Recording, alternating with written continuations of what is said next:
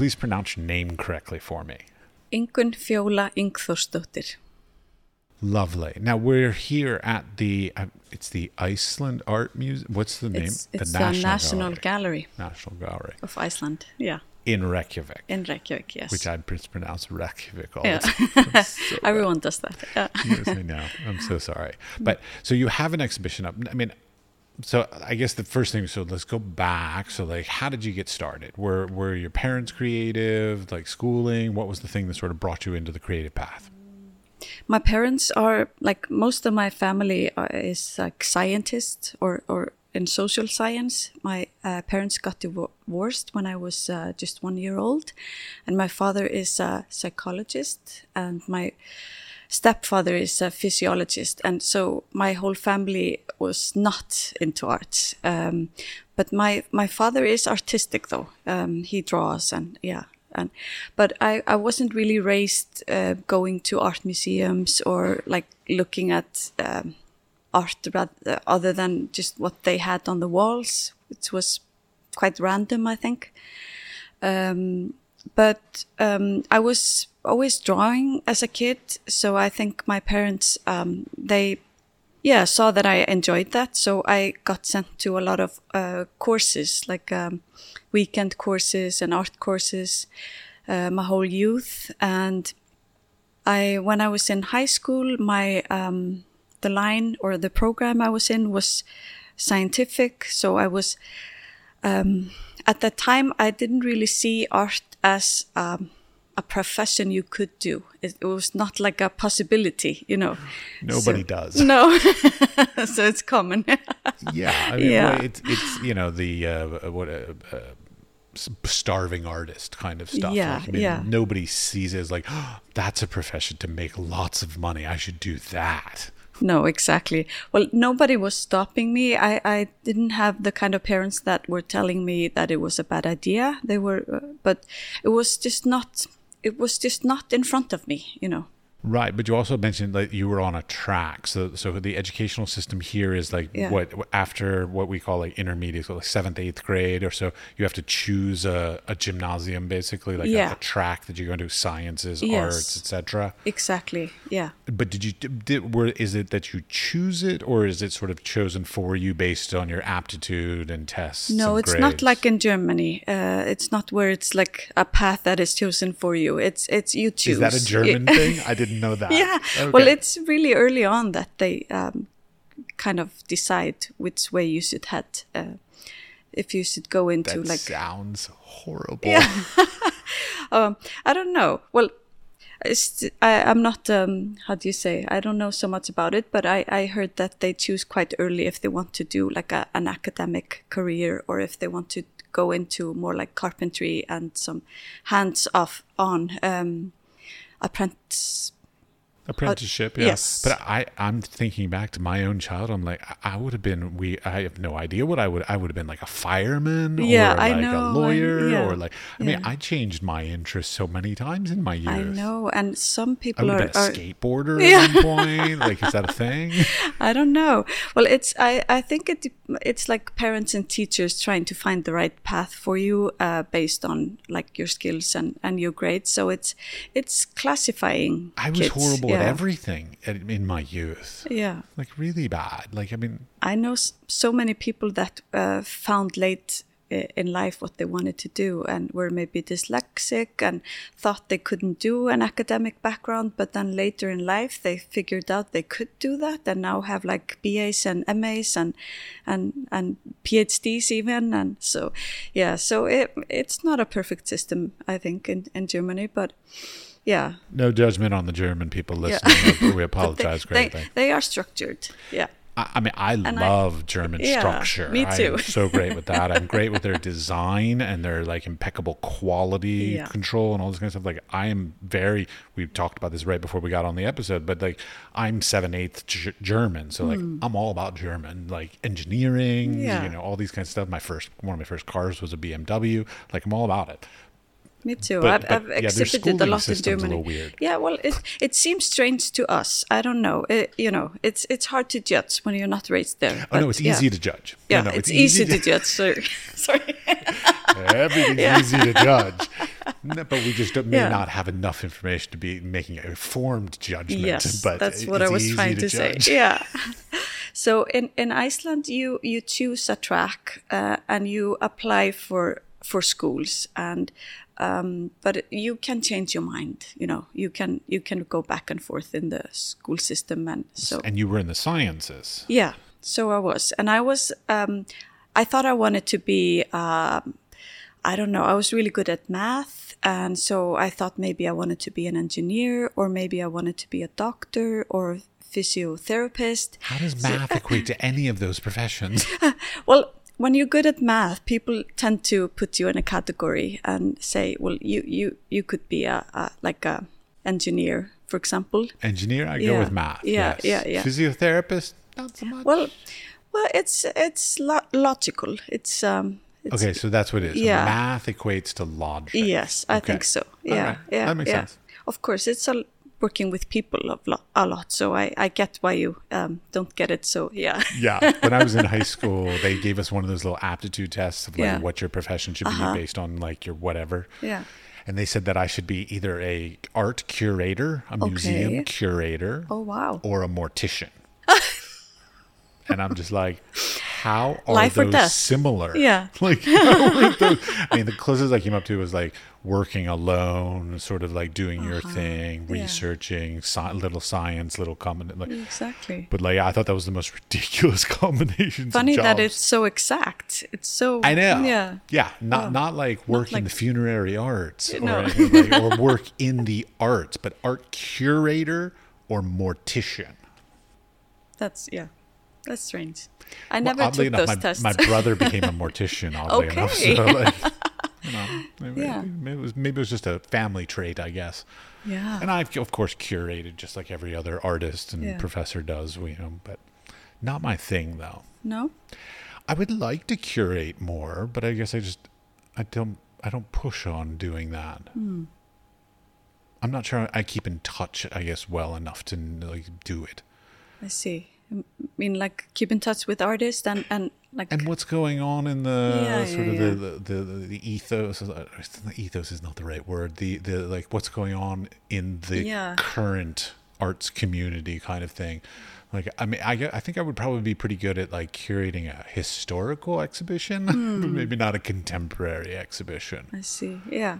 Yeah, I'll go with that. yeah. Story I'm sticking to. Good with stories. Yeah. Thank you. Yeah. So, anyways, Yeah, finishing so- schooling. Yeah. So um, yeah. So I finished this. Um, um, I think it's called high school in English. This gymnasium. Uh, Yeah. 18 years. Yeah, yeah. Yeah. Gymnasium is Yeah. high school. uh, In Iceland, it, we had a different system. So uh, back then, we finished uh, when we were twenty. So quite old. Just to be Yeah. clear, though, your youth was in Reykjavik. Yeah. Well, in a suburb called Kópavogur. Oh, yeah, Very makes close. huge difference. Yeah. Yeah. no, not at all. No, it's it's pretty. I mean, there's really only one big city in the whole Yes, island. So, exactly, okay, yeah. So pretty much. But I, I spent my summers uh, in the north of Iceland uh, because my father lived in, in Akureyri for, for a while. He actually lived in the, the West Fjords in, uh, in a town called Isafjörður. But my whole uh, family, both my mother and father, He lived in the West Fjords in a place called Easter something. no, Isafjörður. Okay. Yeah, It's like, But, that's yeah. a little weird, but all right. yeah. No, um, yeah. So my um, my whole family, my both my mom, mother's and my father's family is from the north. So I spent my summers there and and holidays. N- Okay, so I'm I'm from the United States. I'm Mm-hmm. quote unquote like from the north. Like Mm. I mean I don't whatever, but but like there's like a true like northern southern divide in the United States. There's a very distinct difference. Is there a difference like between like northern people of Iceland versus let's call it like city folk? Mm. No, not really. It's um, it's same mentality. There's a slight dialect difference. There Uh, yeah, there's uh, they speak a little bit more harsh in the north. They like pronounce the town Akureyri instead of we would say Akureyri. So yeah. And That's very subtle, yeah. There's like um yeah, and there's like um this debate on if the weather is better in in the north or the south, and and they claim it's better in the in the north. They always they say it's always sunny and uh, in the north at Akureyri, and and then yeah, so it's like small okay, so not Yeah. major differences. No, no, Yeah. no. I mean, in the United States, we've got like you know against racism, for Yeah. racism. No, like we've got like pretty that. big Yeah. divides in, No. our, in our thing. Yeah, okay. No, no, no. All right. And people move back and forth, and yeah. So All right. Yeah. So, art school. Yeah, um, and so like I finished this uh, gymnasium, and I wasn't sure what to do. I had th- this idea of yeah going to the university, studying something practical, scientific, maybe. Uh, but I wasn't sure, so I took a year off, and I worked for one year uh, for a shipping company. I was like, um, I don't know what it's called in Eng- in English.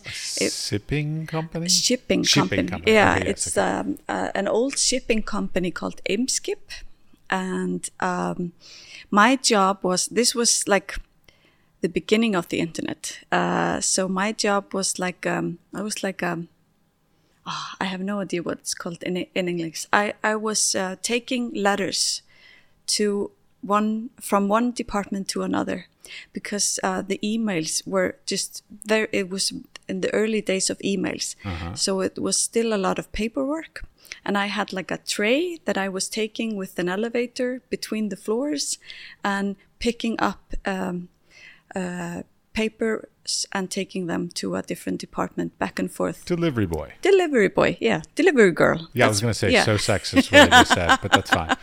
You, yeah, you get yeah. the gist. That's what that's what I was doing, and uh, yeah, it was it was fun, and I worked for a year, and I realized uh, when I uh, because I always thought I could have like the arts. Um, I, I had been painting for many years, and I thought I could have it as a hobby um, alongside a more practical career, and then I realized, you know, um, there's not a lot of time and energy left at the end of the day. And so I, I took a U turn and decided that I wanted to pursue the arts. Um, I had been encouraged by teachers at this um, uh, this um, art class that I was going to, weekend class and night class, but I never really thought seriously about it until then. So I um, I applied for a foundation year at the it's um, it was at the old um, it was a school called the Icelandic College of Arts and Crafts. It doesn't exist anymore. Now it's the Reykjavik Art School on the other hand, and the Iceland Academy uh, of the Arts on the uh, on the other. So I applied for this foundation year, and I got in. And after that, there was no turning back. All right, I want to jump ahead for a second though, because you sort of talked about like you know having a job and like doing it as a doing art as a hobby. Like, so how do you find sort of like that balance of like making money, having a career, like all this kind of stuff in Iceland? Yeah, it it it's the I think it's the biggest struggle that we we have here. Oh, It's, it's the biggest yeah, struggle artists yeah. have everywhere. Yeah, you're not special in that way at all. But I'm interested in sort of maybe what some of the unique str- uh, struggles are that, that exist here. Exactly. Well, um, I guess we have a, a grant system, and we have, um, you could say, we have a grant system that is maybe not as good as they have in Norway, for example. Okay, wait. Side Yeah. note: This podcast is supported by a grant from Iceland, Liechtenstein, and Norway. So I'd say I appreciate it. Thank you very much. That's my position. But go on. yeah so yeah so we have like a support system and um, but the grants that we get they are quite low so they are never really enough to kind of live from so i have been doing jobs on the side since since i graduated from my ba Okay, wait. Just to be clear, so you're talking about the? Are you talking about the artist salaries? Yes, Okay, yeah. because like you said, grants. So I'm just Yeah, wondering if oh, there sorry. are additional grants. Yeah, there Like- are. Yeah, Yeah, I was yeah. gonna say there's more than just the quote unquote like artist salary or what is it stipend salary? What's it salary? yeah it's, called i artist think salary. it's artist salary Yeah. it's like a monthly um, payment that you get But it comes And- in different increments, like one year, three years, five years, something like that. Actually, in Iceland, it it's in months. months. Yeah, Oh, so- that's even worse. Yeah, it, the the most you get is eighteen months, Oh, that's horrible. okay. um, and very very few people get that. Usually, just one or two a year. Usually, the person going to the Venice Biennale uh, get that one, uh, and then maybe five, six, seven people get 12 months, and then the rest gets like nine months, six months, even three months. So it's um, it's there, but it it's not enough, you know. Okay, wait. So let's Yeah. take this one step because I, you know I'm still learning and trying to understand this. So, how much effort has to be put in to receive this grant? Because, like, from my experiences, I find grants slash residency slash all these other kinds of Mm. opportunities, which are great opportunities. I don't want to like down and you know, Yeah. negatively approach them. I find them as a general whole to use up so much energy and time for such Yeah. little potential return oftentimes because like you'll like in general you'll write like 10 residency applications for the hope with the potential of getting one Yeah. but that's a lot of work and effort because each one of them have to be individually written they have to be individually researched they have to Yeah. be you know they they want their images formatted differently and it's a freaking pain in the ass Yeah. same thing with grants like exactly. you, know It- so like is a lot of work, and it's it's once a year that uh, you can apply for this, and it it um, goes for the the year after. Mm-hmm. So you uh, write this. The prob well, I I would say uh, one of the problems is that you write this in September, and you base the application on what you're going to do the year after. And so you're writing in September 2021 what you're going to do in 2022. And sometimes you already have like some things planned, but very often you don't. And the museums have not finished their schedule and the galleries and so on. So it's, um, it is quite difficult, like when you're starting out your career and things are going, uh, happening quickly, it's, it's hard to to get the grant, but maybe you get the three months then.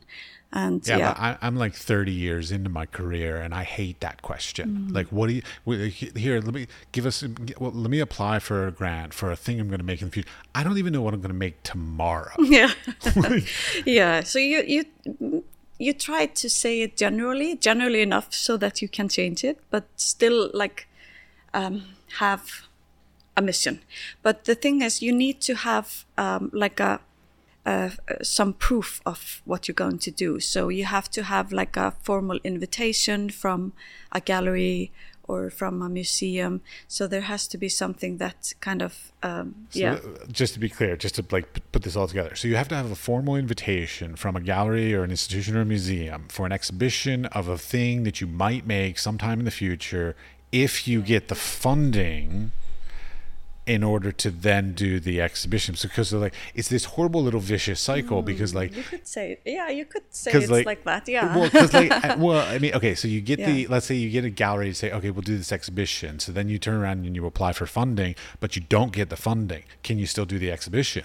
yeah, you you can, but then you just pay everything yourself, you know. Yeah, Again, vicious cycle. this is the problem. I mean, because like Yeah. Mm-hmm. far too many of us, we have to put so much money out of pocket for the hope and the prayer that somebody's going to either buy it or support it or fund it or whatever it is in the future. Here in Europe and Scandinavia, I, I call Scandinavia Europe, so I apologize. you're you're Schengen though. yeah, and uh, it's one of the Nordic countries, even though it's not like, um, yeah.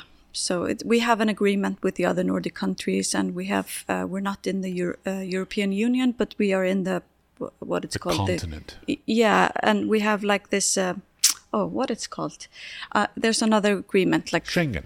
yeah, Schengen, and also this. Um, Oh, there's another agreement. Yeah, it's called Evrópska efnahagssvæði, so it's like a financial agreement. I'll look it up. I'll send you an email. Okay, tell you that what explains it's, why yeah. my bank card yeah. works here. Yeah, yeah, yeah, yeah. okay. And Um, but uh, yeah, uh, shoot, I totally lost my train of thought. Yeah, you. We were talking about um, this artist salary that you apply for. Ugh, I mean, Yeah. I, I love the theory of it. Yeah, I think it's amazing. Like, I just wish it was substantial enough to actually like. So, from what it sounds like, is, is it's not enough money to let's say not have another job. Yeah, and the thing is that it is um, like uh, specifically categorized as a sixty-seven percent job, and I noticed that Yeah, here that that, is- you all yeah. do like percentages Yes, for jobs. Like I saw forty percent jobs, fifty percent jobs, sixty percent, and I'm Yeah. just like, in some ways, I love that precision, but in some ways, it's like that's kind of ridiculous to be able to like quantify that. But yes, And so maybe it's a way to justify that the the this salary is not higher, um, because it's it's not enough per month. But you are not allowed to have a a job that is more than thirty three percent. So it's it's yeah it, it's funny and it used to be like this has changed over the year. This grant system is quite old and it used to be more like a you didn't have to uh, specify a project or an exhibition. It was more like I'm an artist. I need time to work. I need time to be in my studio. Please give me this artist salary because I'm worth it.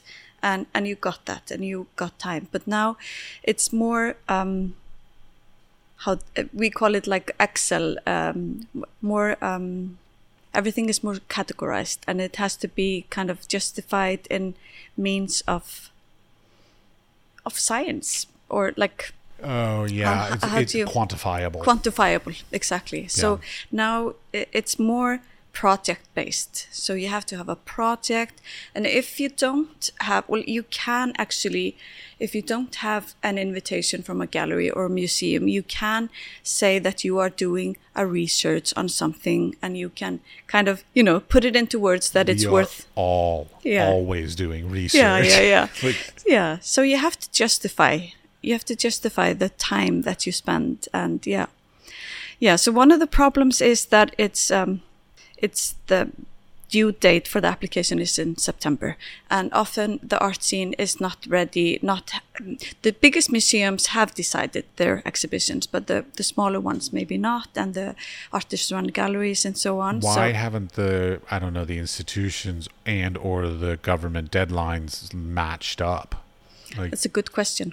That's something that yeah that's uh, that seems obvious to Yeah, me. But I'm an outsider. And- I make no judgment. Yeah, yeah. Or No, or have totally application deadlines twice a year would make it easier. So it's uh, yeah, it's a heavy system and maybe hard to change. Uh, the other problem is that this salary is only like two thirds or like yeah half or two thirds of what average um, salary in this country is. Oh, so even that quote unquote like sixty percent that they're giving you is Yeah. actually a low per- salary of sixty percent. Yes, it is very low, and it's um, yeah, it's very low, and you have to pay the taxes yourself and take care Taxes of are everything. high here. Yeah, yeah, and so you have t- you from this salary you are running a studio you're buying materials and there's hardly anything well there's not much left to kind of provide for a family so yeah Well, so then lends back to the question of like, how have you found it to uh, personally? So disregard the government grants and all Yeah. this kind of stuff. Like, but your personal experiences of like trying to be an artist financially, like professionally, in this region. Well, my way of doing it has been to have a job on the side, and I have been What do you do? I just want. it doesn't have to be exactly what you do, Yeah. but like I always wonder whether creative people take creative jobs or do creative people take jobs that are not creative whatsoever to save up their creative energy. yeah, yeah, yeah. That's that's actually a thing I've been trying to figure out because m- mostly I've been working in the uh, fine art uh, field. Right. So I've been a coordinator for the visual um, Icelandic Visual Arts Association. I've been the general manager of the Living Art Museum, uh, which is like a sixty percent job. Then I was a forty percent artist. and um, and I've uh, been a coordinator at the Iceland Academy, uh, which was a fifty percent job. So I've I've done like yeah uh, part time jobs on the side, and I've also been teaching. Uh, and then I have received this artist salary um, quite a few times. So uh, I I have to watch out not to be ungrateful. Um, um, yeah, so I've been able to take a pause from these part-time jobs and focus on my art um, 100%. And that's what I'm doing at the moment. I'm, yeah. Right, but just to be clear, Yeah. I'm visiting as an outsider. This place is so expensive. Yeah, I know. Like, so I mean, like, how do you live? here? Like, if I was trying to be an artist here, I'm not sure I could afford it. Well, we don't eat out. Seriously. Yeah, well, I yeah. get it. Yeah, Like, we, I mean, we cook I at went, home. I went to try and buy like I was just like, oh, I'll just get pizza. Like that, that'd be fun. I'll get pizza. It was like fifty U.S. dollars for a freaking pizza. Yeah. I'm like, are you kidding me? Yeah. So yeah. I, Okay, I- so yeah, my biggest I secret- eat popcorn Yeah, while I'm yeah. here. And and bread Potatoes, and, yeah. stay, and day old bread. No, but my um, I hate to admit this, but uh, my biggest secret is that I have a husband and he's providing for our family. Yeah. Is it a secret that you have a well, husband? no, it's not a not a secret. No, I just I would really want to say that I I would really like to say that I could provide and and be a like fully working artist, but uh, yeah. My wife is an accountant. She makes a good income. Like, I mean, don't get me wrong. I, we make approximately at this moment the same income. So, Yeah. like, it's not like she's the breadwinner. Though I would love it. Yeah. I'll, I'll tell you. I joke with my wife. I'm like, honey, you want to be like a power businesswoman and like you want to support the family. I will be a stay-at-home dad and Yeah. Mm-hmm. an artist. Like, I am all for that. Yeah. She Yeah. doesn't want that though. No. But actually, um, I like working on the on the site. I I um, I always thought that I didn't like it because when I was working sometimes a bit too much, I was always kind of uh, craving to be more in the studio, and and that that's a good feeling, you know. it's that thing Yeah. when you're busy Yeah. you you it, I, okay for me when i'm busy i'm exponentially busy when i'm not busy i am utterly not busy Yeah. like my, I, I watch everything on netflix Oh, really? like, like, Yeah. like i am not busy at all Yeah. like but i find that creative people or the people i know anyways do a lot of what i call like fits and spurts Yeah. the ebbs and flows like Yeah. when you're creative and you're busy or whatever you're very busy and when you're not you are utterly not It's a good description. Yeah.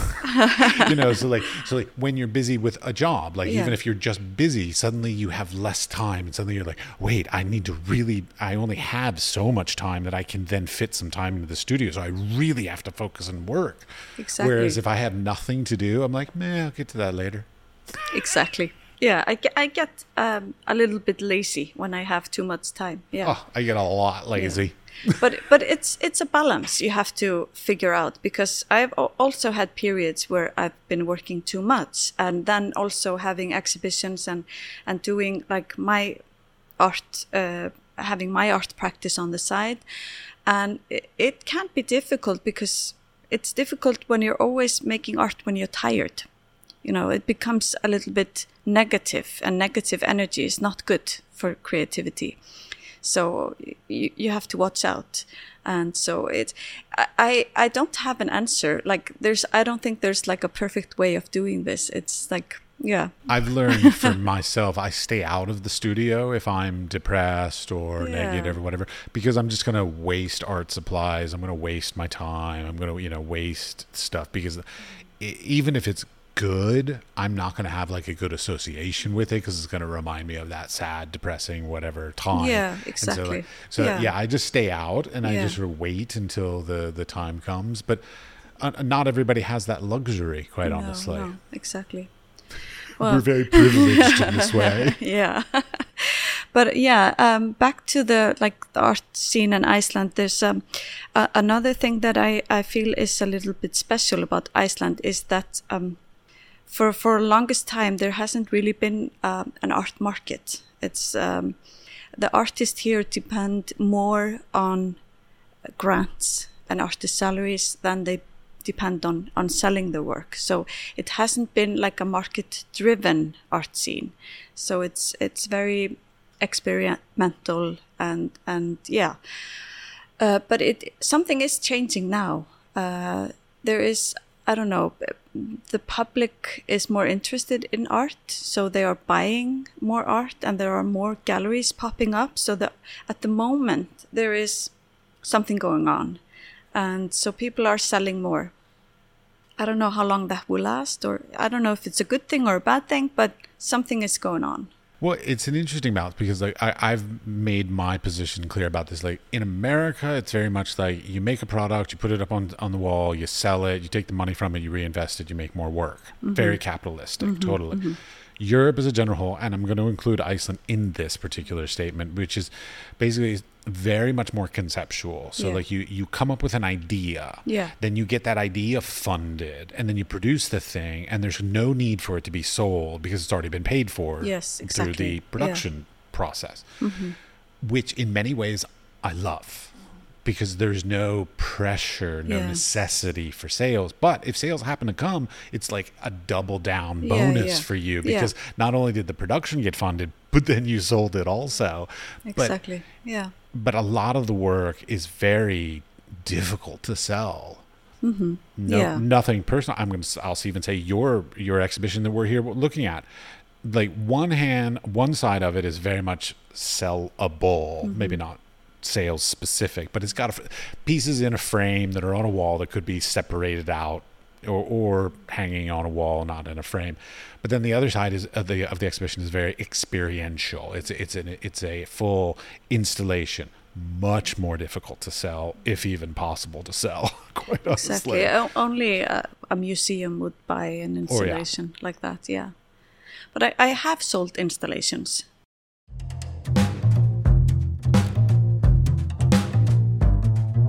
So family and children is a, mm-hmm. often a topic that comes up that you know we wonder like is it uh, something that is beneficial personally, professionally, or it, uh, are there any issues?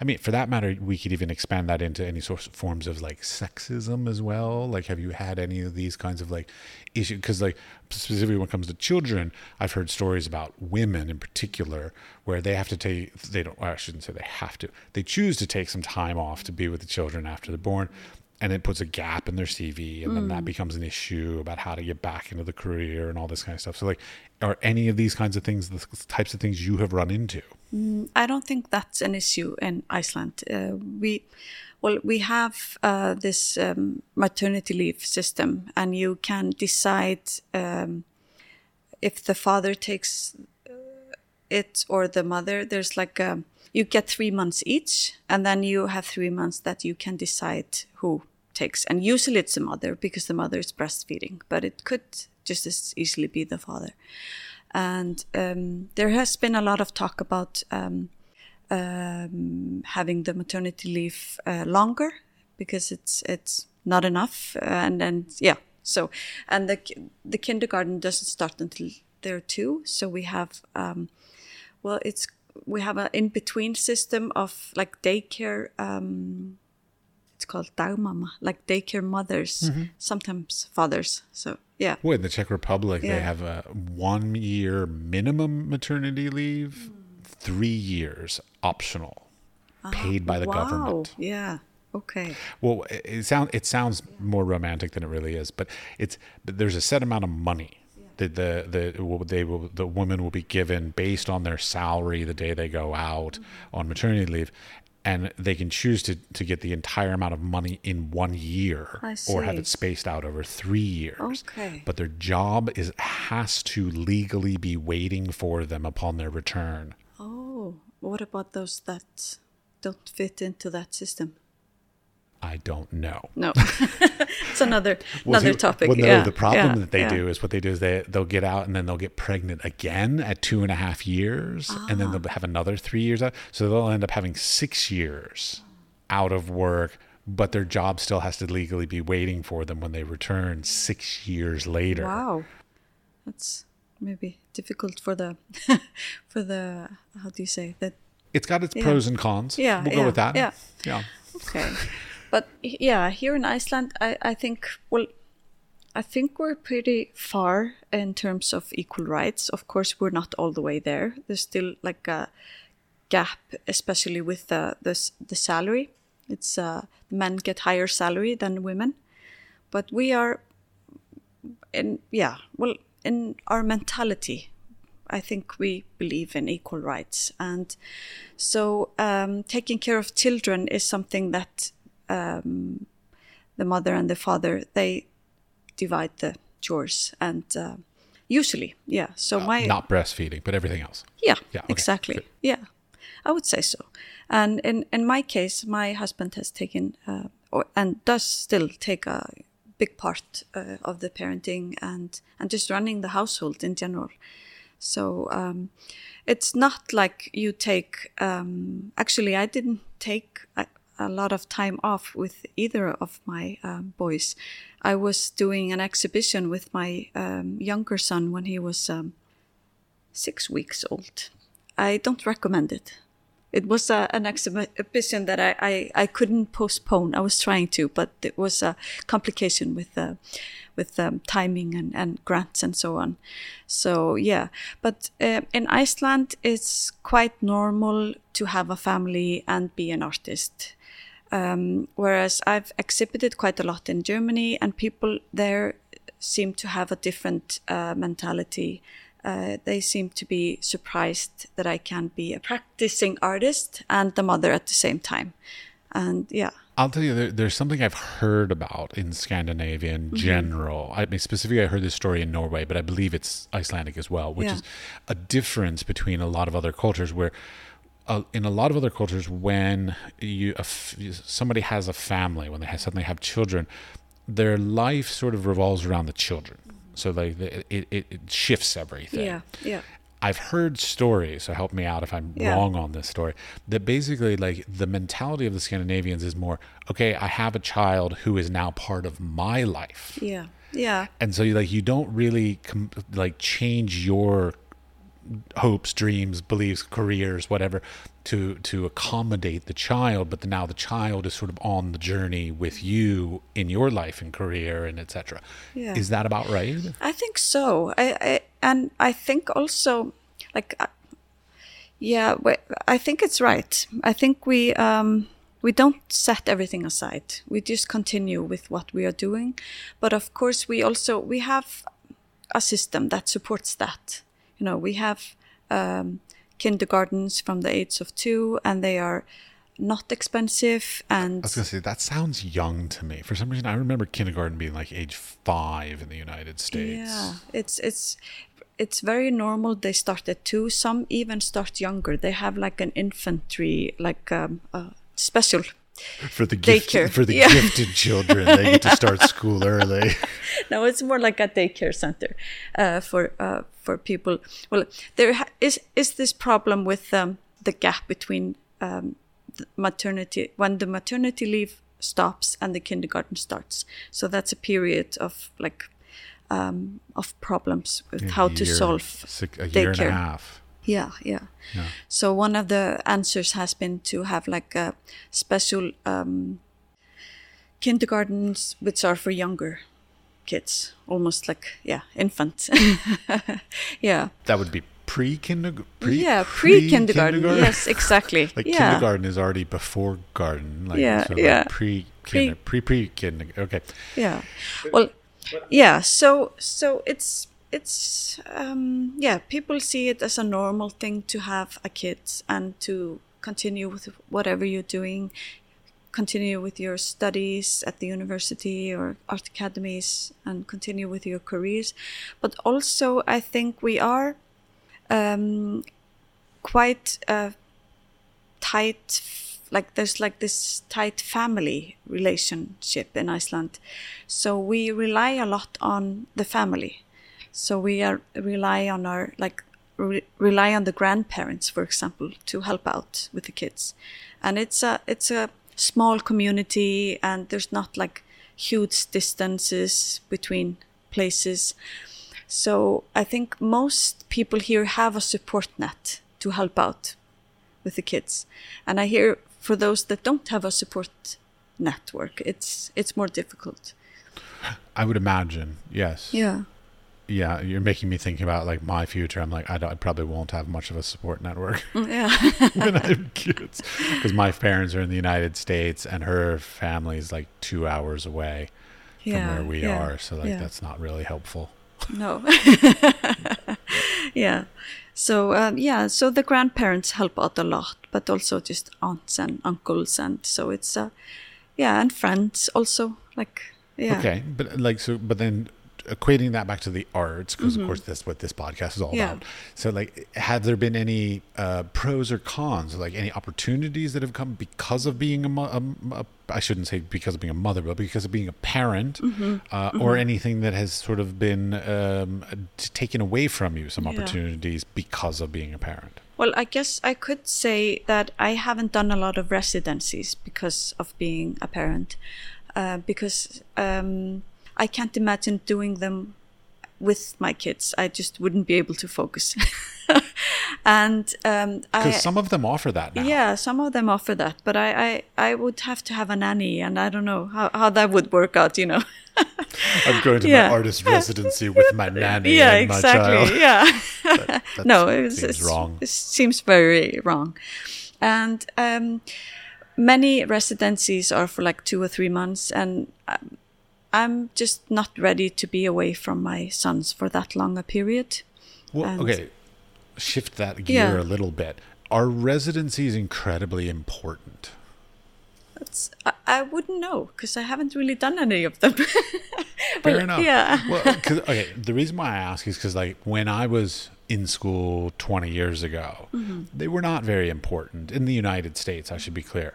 And they would, or they didn't seem very important. Mm-hmm. However, now I feel like they're very important. Do you mean like in terms of having them on your CV? Like, Par- partly having them on your CV, Yeah. partly making connections Yeah, through yeah. them. Because like I hear stories of of, of even people I, I went to school with doing residencies, ending up meeting curators, other artists, yeah. collectors, etc., Yeah. who then build their network in some amazing way Yeah. that if they had not done that residency would never have happened. Exactly. Well, I guess in that way they are important, yes. And I think I know a lot of people who have been doing residencies, and I have been wanting to do one just to kind of get some um, space and time to to focus on my art. Uh, but I I have been abroad doing exhibitions and stayed abroad for like three weeks or four weeks, and that has been very fruitful. I've made connections and so on, uh, and through that. But it hasn't been like a formal residency. Uh, but yes, I, I I guess they are, and they can be important. But you can also, well, I've I've managed without, you know. so Well, yeah, But theoretically, a residency is funded and pays for it. So there is that element again of Yeah. like the freedom of having something paid for as Yeah, well. Yeah, yeah, that's, that's true. one day I, I I will do one. Yeah. Well, okay, but so you talked about like the idea of uh, exhibiting in other countries. I would imagine Iceland, and and keep in mind, I'm so sorry if I'm offending Iceland while I say this kind of stuff, but like there are probably limited op- opportunities here. Like, I mean, there are a number of opportunities, but you're going to run out of opportunities at a certain point if you do a long career here. That's true. and so like you're going to need to go elsewhere so like how important is it like the balance between like having a, a, a utilizing the opportunities that are in country and utilizing opportunities out of country mm-hmm. like what's the balance of those like Yeah, it's a, it's a good question. I'm, I think I'm still figuring it out or trying to figure it out. It's I, it's absolutely true what you say that it's it's a small community and it's like I've been working as an artist now for 15 years and um, actually I think I could say I have exhibited in some way in every museum in Iceland. So uh, there comes a time when when you just you feel you for your career to grow and expand you need to go abroad because otherwise you're just kind of doing the same circle again. Like okay, I'll do that museum again and yeah that and what was the first museum i said? I'll go back and try them again Yeah. now 15 years later. We'll, we'll do a retrospective. Yeah exactly. So I, I think it's quite important to go abroad uh, and um, it was well it is difficult in some ways. For example we are an island. You you have to either fly or or sail to get to the mainland. And ship artwork yeah and ship artwork which is no. So it, it it comes with a lot of expenses and it, it's hard. So you're not able to do that many times a year And so many Icelandic artists, they live in Berlin, for example, or they live abroad for some I've period. noticed a yeah. lot of them in Berlin. Yeah, yeah. Because I did a little Google search, like Icelandic artist, and like many of them came up living in Berlin. Why Berlin? Um, well, I think it has sort of developed over time that um, it's a place. It's it's um, it's easy to go there. It's uh, it's quite cheap to live there compared to Iceland. Agreed. Many many galleries, so a lot of things happening, and um, um, yeah, and because there are Icelandic artists there, they have relations, so it's easier for the other ones to come and maybe benefit from those relations already made. Makes sense. And yeah, yeah, yeah. Let's see. And it's it's vibrant, it's live, and it's for a time people said it was the the center of of the art scene in Europe. I love how yeah. you say, for a time, people said it was. Yeah, because now- it's not. well that's what I, I well it's hard for me to make judgments because i haven't lived there and i haven't experienced it but um, i hear many people now are moving to uh, athens to greece or to lisbon. There's like a new center or maybe there are more centers.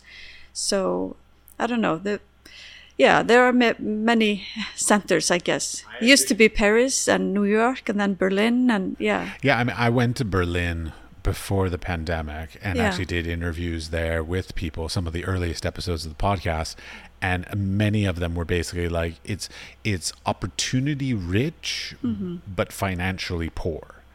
So there are lots of exhibition opportunities, lots of galleries, lots of institutions, but not a lot of collectors. i see So like you can go there and basically build your CV and have some great opportunities, Yeah, but yeah. you're not going to make any money. I see. Yeah. so some people come back, and yeah, uh, and many people, many Scandinavian people get their um, financial support from their home countries, and then they live in Berlin, and then then maybe this artist salary is enough. For right You to, yeah you uh, take that 60% Yeah. icelandic Yeah, salary yeah. but live in a cheaper place and it's actually not that bad exactly.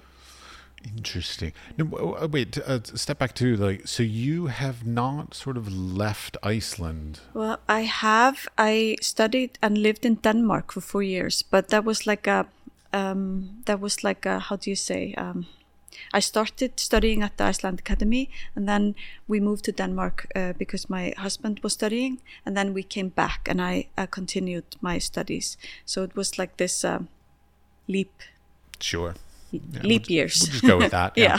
but well, okay but and the reason why i ask because and i've asked most people this and i i can't please iceland don't take offense to everything i'm saying here but like why do a lot of icelandic artists either stay and or return I think it's family. okay I think so. And um, for um, up until recently, uh, you could not do an MA program in Iceland, so you had to go abroad to study. If you you you could get an M- scotland a lot of people go there Scotland, yeah. i've yeah, noticed yeah. that and uh, the Netherlands for many years also. Um, yeah, so y- there was only a BA you could do in Iceland up until maybe eight years ago, something like that. okay So now there's a, an MA program, and I actually did that because um, uh, I was not in a position to uh, move abroad when I felt it was like time for me to do an MA, and but I did an exchange study in Stockholm, in Sweden, which was really good, and yeah, so and the the good thing about the MA program in Iceland uh, now at the Iceland Academy is that it's uh, it's taught in English. It's an international program, so a lot of people come in from abroad. Lot if of- anybody from yeah. the school is listening, I'm a photography professor, always looking for a new full Yeah. time position. I would be happy to come and interview for a position there. That sounds amazing. But, anyways, always looking for new jobs. Yeah. yeah. Like, I mean, come on. How much fun is that? yeah. But yeah, I mean, it, it's an interesting thing because, like, I grew up in Washington D.C. and then I moved and graduated, and what, and I have no interest in going back, Okay. Yeah. no. none whatsoever. But so I you want to stay I- in Europe? You- that that's a funny thing. Uh, When I got married, I was living in the United Arab Emirates. Okay, Really? Yeah, that's a long story. But so I was teaching there. So I was in the United Arab Emirates. I got married, and and my wife is Czech. I'm American, and so all the expats all joke, "Oh, your wife married you for a green card for America," and I was like, don't, "Who are you kidding?" I married my wife so I could work in the EU. yeah. I totally don't. I have no interest in going back to America. Are you kidding? It's ridiculous over there right now. Yeah. The politics, the la- the poor support for the arts. Like the one thing that was always sad to me being in America was the utter disrespect I felt towards the arts. Yeah. Like they just don't see the benefit of it whatsoever anywhere near the way almost every European country does. When you measure everything in capitalist terms, it you, it's it's it's hard to see the benefits of of just pure uh, creation and culture, and yeah, Agreed. Yeah. I mean, I yeah, I grew up. My father's a priest. I don't know, priest, minister, reverend, whatever word you want to put to it. I'm so bad with calling naming my dad. but and and so like I'm all about like community building. And so like that's my teaching. That's you know the arts. It's all that. And of course, my father's also a, an icon writer. Uh, so like Okay. yeah, we have a very interesting family. My mother's an interior decorator as well. I So see, yeah. yeah. But so you know, I'm all about that idea of the of the community supporting things, building stuff, Mm-hmm. Yeah. all this. And whereas like the American culture just cares about money. Yeah. Mm-hmm. Like really, money and power. Yeah. Those are the two things they're all Yeah. about. I mean, like when I was in college, was I in college? Yeah, I was in college and I went to Belize, you know, British Honduras, down to Central America. And I got there and one day this the the our, our teacher was like, "Oh, would you like to go meet the national artist?" Oh. And I was like, "For fuck's sake, they have a national wow. artist?" Is it like one a year or what? No, it was like a lifetime appointment. Oh, like wow. He is the national artist. Oh, really? Not only is he the national artist, his artwork was on the currency. Oh my god. And I was just And like, when do they change? Is it like a lifetime thing? And I then have no idea. I, I haven't looked back. I mean, this was 1992, so like I don't know. I'm sure it's changed by now. But yeah, but, yeah. but the fact that this this small country had a national artist, yeah, that's how much they appreciate the arts. Yeah. Absolutely. Then they put his artwork on the currency. So they don't have like dead white people, de- Yeah. Dead racist white people on their currency the way that America does. yeah, yeah. And it's just like, oh my God, other countries can do it right. mm-hmm. And like ever since that experience, it's always Mm-hmm. been like I've been trying to find that place that. Mm-hmm. really is excited by, supportive of, and all these other kinds of great adjectives Mm. Around the yeah. arts. And Europe is far more of that. Yeah. But yeah, but, we have to make sure that it stays that way. It's a it's a fight with that we can't, you know, stop fighting because here every year when the they um, announce uh, the artist salaries, who are the artists that get the artist salaries and it's not only visual arts it's uh, also like in music and theater and um, and design and writers and so on and then every year um, the social media is like on fire and uh, people like claiming why are we paying for these stupid artists why can't they just you know sell their work and make a living like the rest of us and and To be honest, a Yeah. fair question. Yeah. Like it's a fair question. And then and then the, the the other side is saying, okay, we, we want to have a cultural society. This is what it takes to to have a cultural society. And we want to we are proud of our artists and we are proud of the culture and we like we sell the culture. Like when tourists come here, it's it's because of the nature and the culture.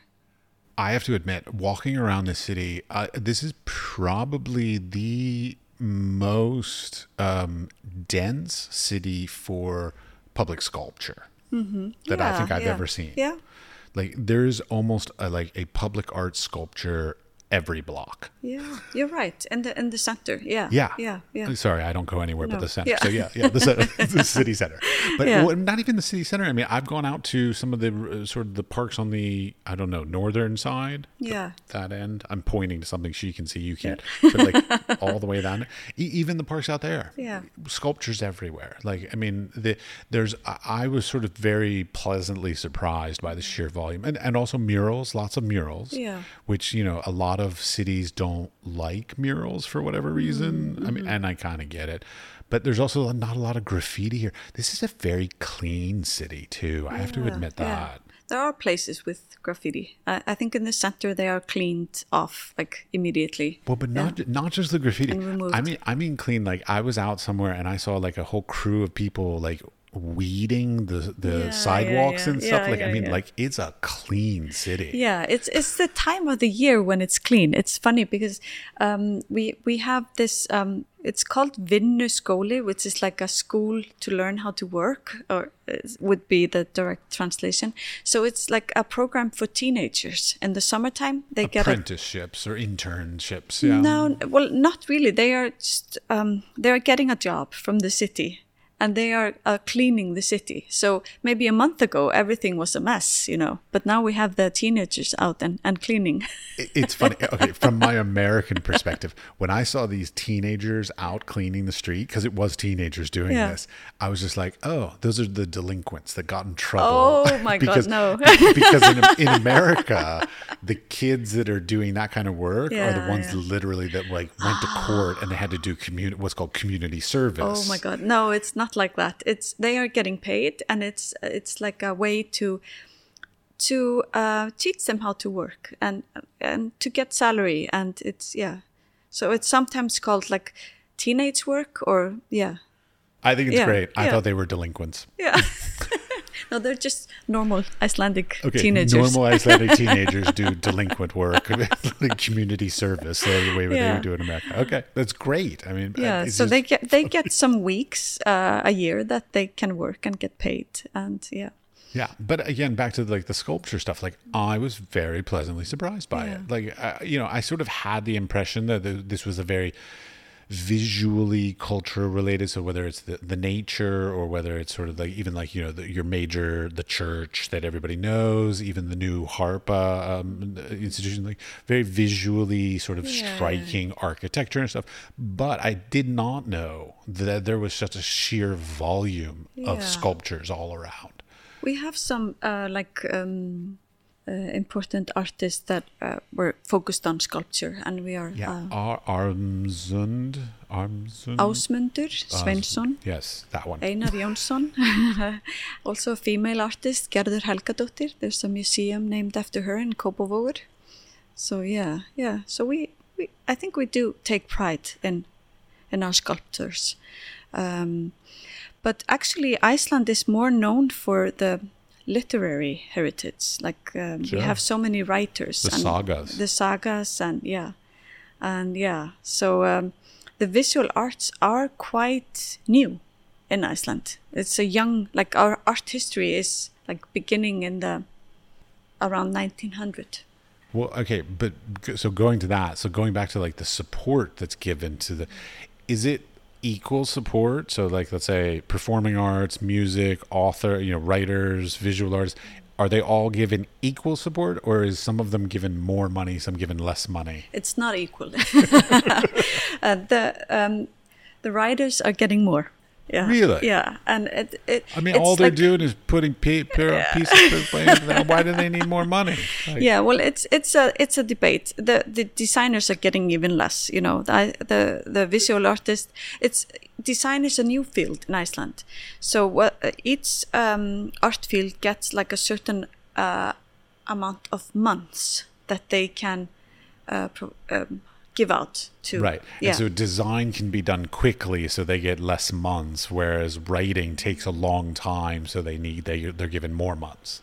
maybe something like that or maybe just like the design is like is a recent um recent category so they've still like Just for clarification, design. Do you mean like furniture design, pottery design? Like, I mean, is it like is that graphic design? Like, what kind of design? I mean, like product design, but it's design, yeah, okay. yeah, but it's not. I don't think it's specifically like categorized in the like. I think you can apply with like different backgrounds, but it's it's more like projects that are are like independent and you don't get paid by a, a company or like someone else funding it. Then you turn to this Isn't that called being an artist? But yeah, exactly freelance designer or artist. Yeah. fair enough.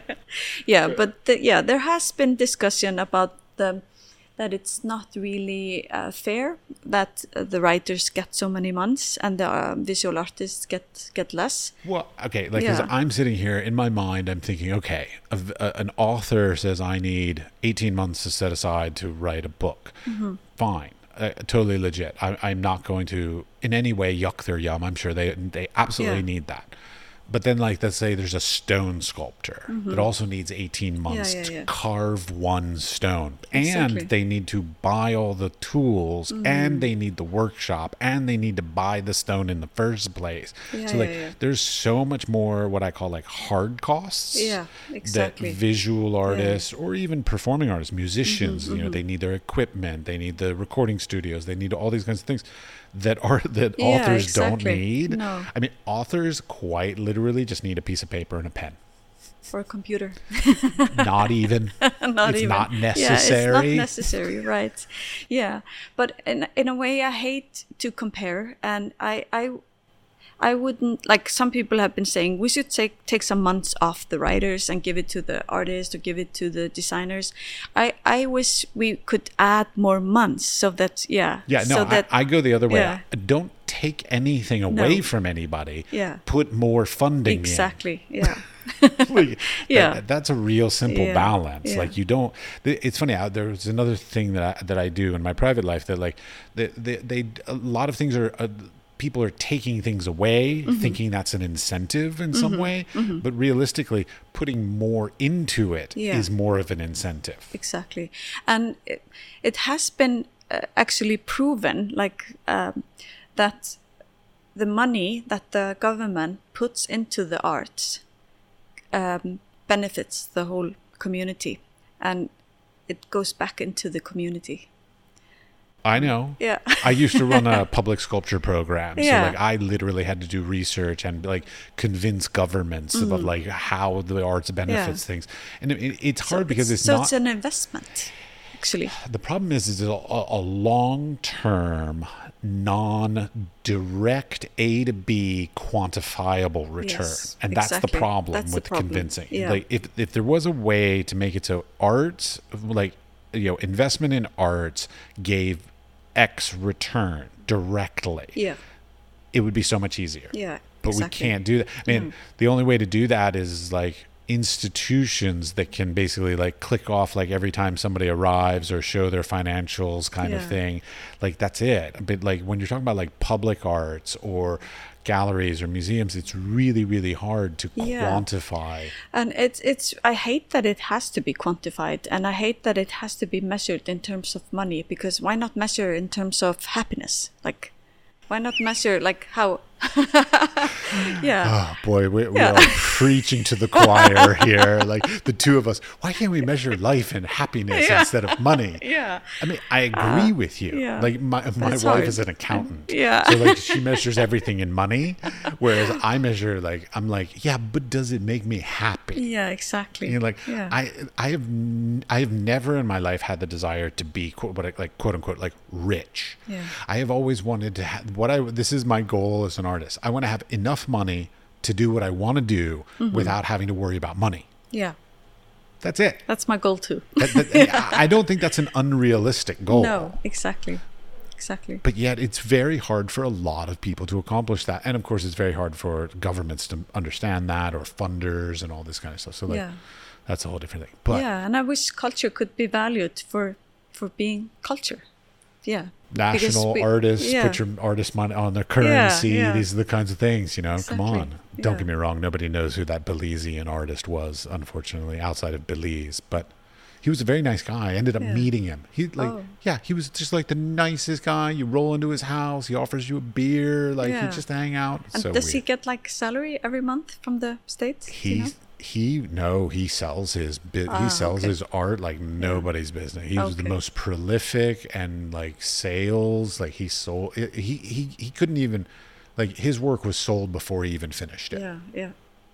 it was ridiculous. But don't get me wrong the price of his work was ex- exponentially lower than like the price of the, a similar quality of work from the united states I see. because the cost of living and the standard Yeah, of living yeah. in Belize was lower. So, like, I mean, he did very well for himself within his culture. Mm.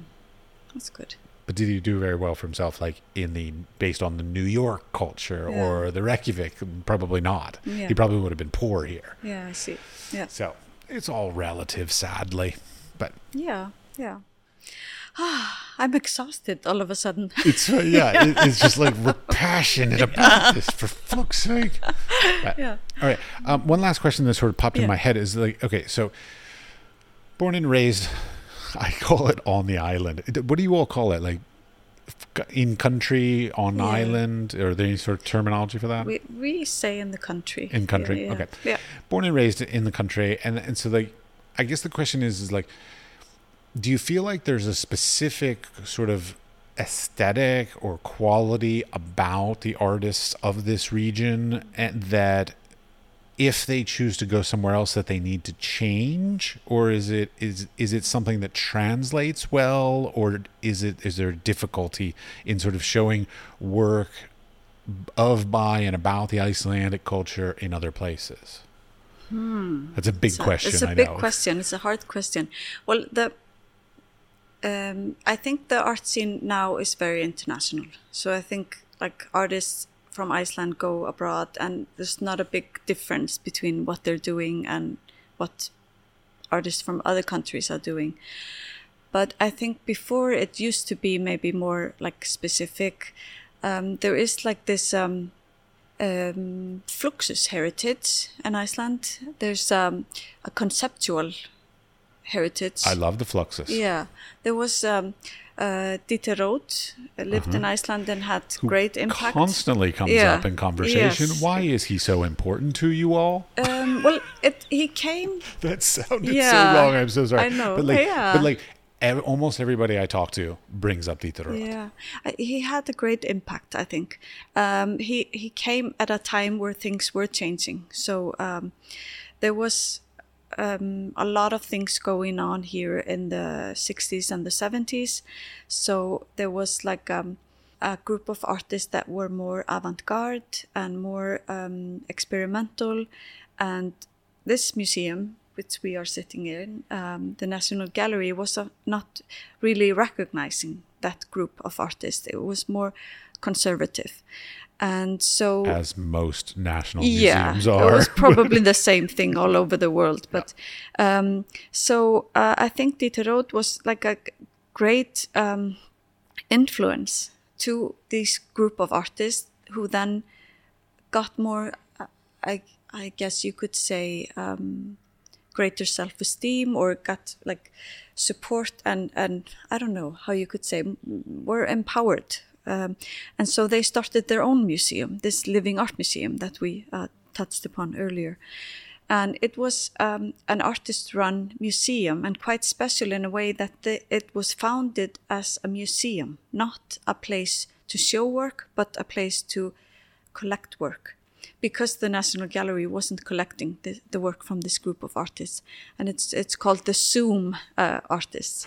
Which is really group. funny. I did I didn't realize the word gallery versus museum, the difference until I moved to Europe. Oh, and I- really? I started Yeah. to learn like Kunsthalls and the yeah, differences yeah. between and all of the different things. And yeah, Yeah, and suddenly I'm like, oh, so a museum is a place with a collection, yeah. but a gallery doesn't have a collection. No, they're yeah, no, they're selling, and then there's a place, uh, Well, like a project space. Not necessarily because there are national Yes, galleries. of course, yeah, But they are- have no collection. Whereas if you. See a place that's called National Museum, Yeah. it has a collection. You're right. I didn't know that difference. No, exactly. yeah, yeah. So you're uh, making a distinguish uh, A distinction, difference. yeah, Totally semantic. between like a gallery that is a commercial gallery and a gallery that is like a place to show work. So could be called also like a project. Yeah, the gallery unfortunately is misused. I think Mm. Yes, many different think it is. times. Yeah, yeah. Whereas, but like the museum word is really a, is sort of a signifier that says it has a collection. Yeah, yeah. I didn't realize that. Twenty five years I've been in the arts. I didn't know that difference. No. really bad. But anyways, yeah so the, there was um, there was this movement of, of artists making um, like fluxus based art conceptually based art but it has a it had like a specific icelandic character. And here actually we have a, a photo on this uh, brochure yeah, she's showing me a brochure here. it's it's a work by Sigurður Guðmundsson, a pioneer in uh, in photography, uh, well, photographic visual artworks and conceptual artworks, and this uh, photo here is of um, it's of him, and he's it's called it's in a series of works he called situations.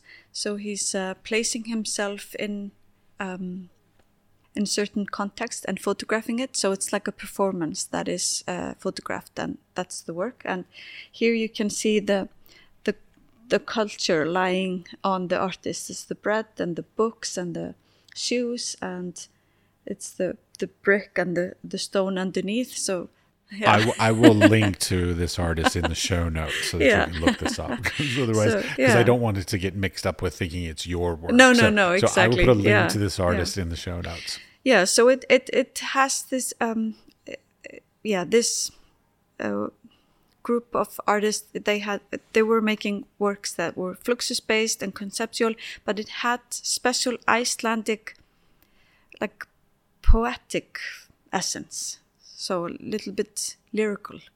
And yeah so referring to history referring to nature and yeah so it was like and also there was um uh, like a minimalist movement here but it was never like really strict and and concrete. It was always a bit more lyrical or yeah I would poetic. absolutely associate the, the works that I have seen with the term minimalist. Yeah yeah as a, as a general, like if you know, as a broad stroke statement. Mm-hmm. Yeah. There, has been, I've seen many other works that are not minimalist for Mm-hmm, sure, but but a lot of the prominent sort of works and styles that I've seen throughout here have uh, uh, uh, historically have Yeah. been v- of of a minimalist th- th- aesthetic for Yeah, sure. yeah, for but, uh, sure. but like, Yeah. I mean, I was just at the.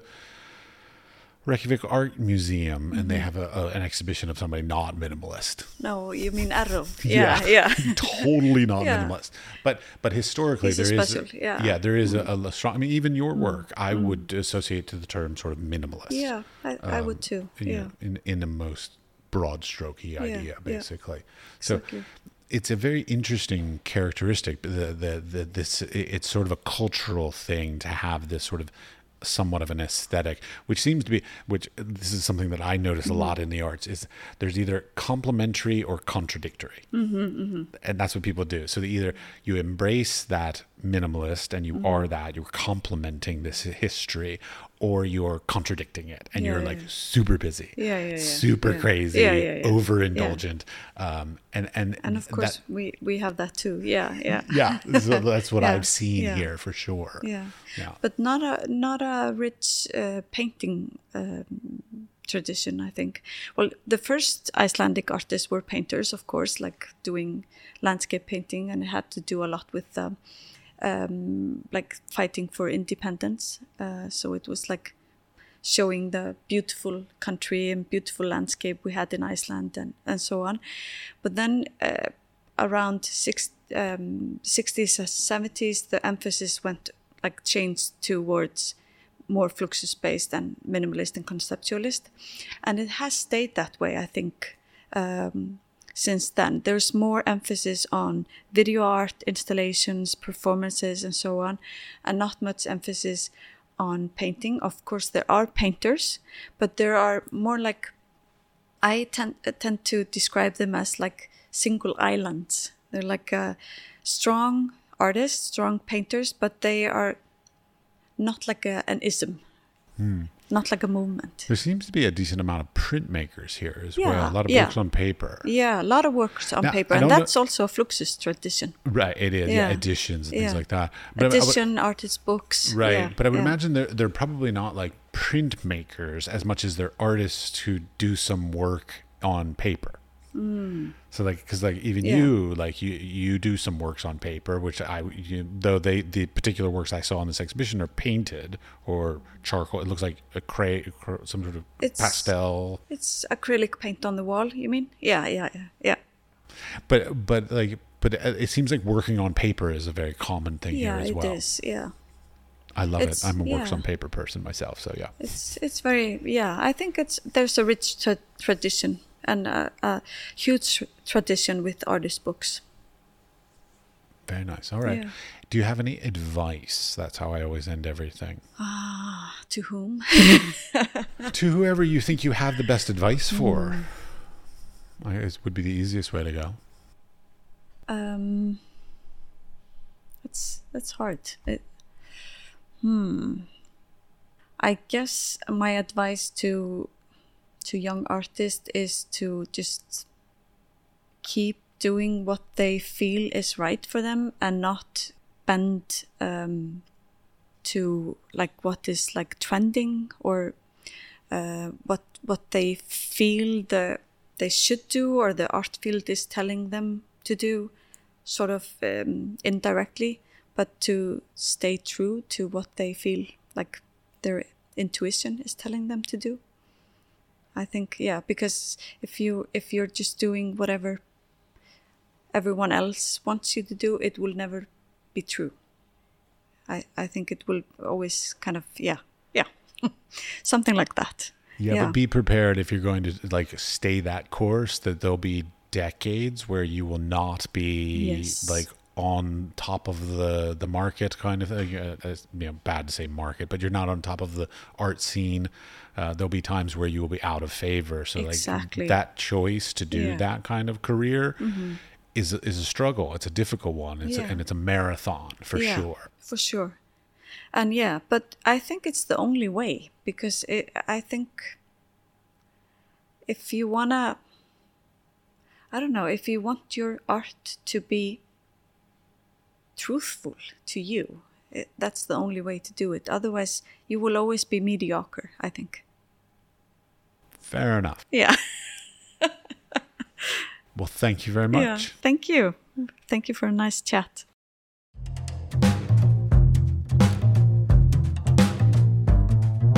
Thank you for listening to the entire episode. We would appreciate it if you would share this podcast with your friends, family, coworkers, studio mates, or anybody with an interest in the arts and creative endeavors. The building and strengthening of the arts and creative community is at the core of our mission for this podcast. They can listen and subscribe on Spotify, Apple Podcast, or wherever you get your podcasts.